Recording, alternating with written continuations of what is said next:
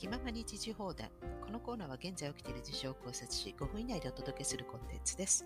今日は2022年12月の28日、水曜日です。早いもので今年も残りわずかとなりました。この配信がですね、今年最後になるのではないかなと思います。ということで今日は5分以内で2022年を振り返っていきたいと思います。お付き合いください。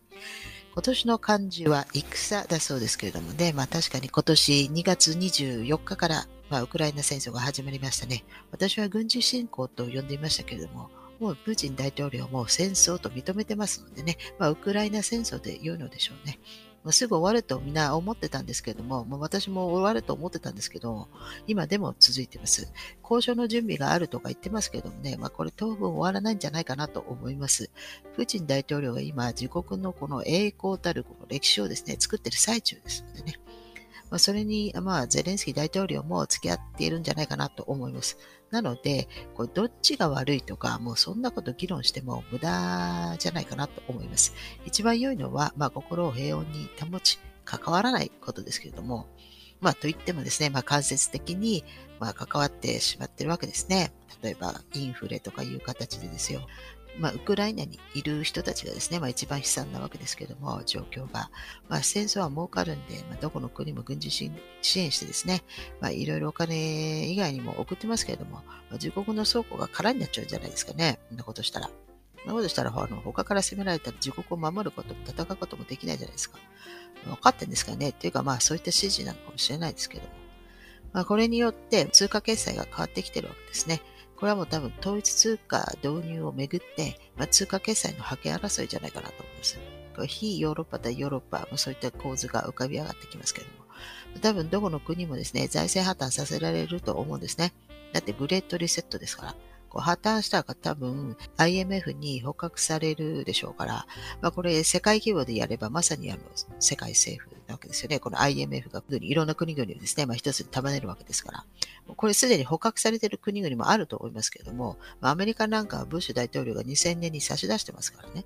日本も例外ではないと思います。今まさにそういった方向に向かっていると思いますね。まあでも、そういうことが起きても、一般の人たちには気づかないっていうか、別にこれといって大きな変化はないんじゃないかなと思います。あとはですね、まあ、イーロン・マスクがツイッター買収とか、ジョージア・ガイドストーンが破壊されたとか、まあ、ワールドカップ、この間ありましたけども、それから中間選挙ですね、アメリカの、えー、中央銀行が一斉に利上げを始めてですね、日本の日銀以外は、えー、世界的インフレ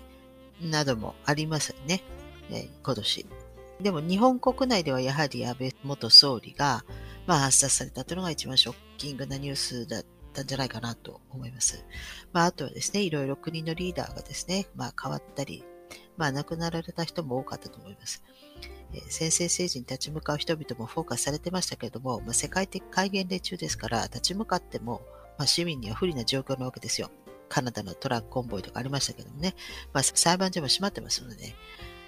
あとあのワクチン薬がも結構出てきてますね。これ政治家とか、まあ、我々がこのエスタブリッシュメントと呼ぶその層の人たちも、まあ、今回騙されたんじゃないかなと思います。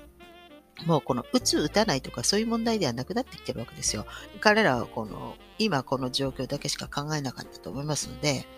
自分は打たなければいいとか、自分の家族や友人にはこっそりね、打つなと伝えておけば、まあ、免れると考えてたかもしれない。たとえ打たなくても間接的に影響を受けてるわけですし、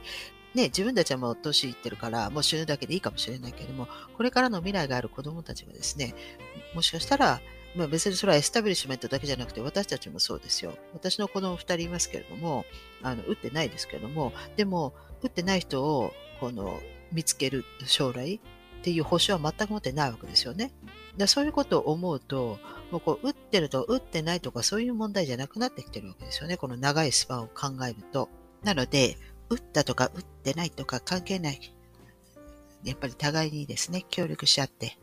一緒に歩んでいかなければならないんではないかなと思います。はい。ということで、今年も残りあと3日です。どうか良いお年をお迎えください。えー、ではまた年が明けましたらお会いしましょう。ありがとうございました。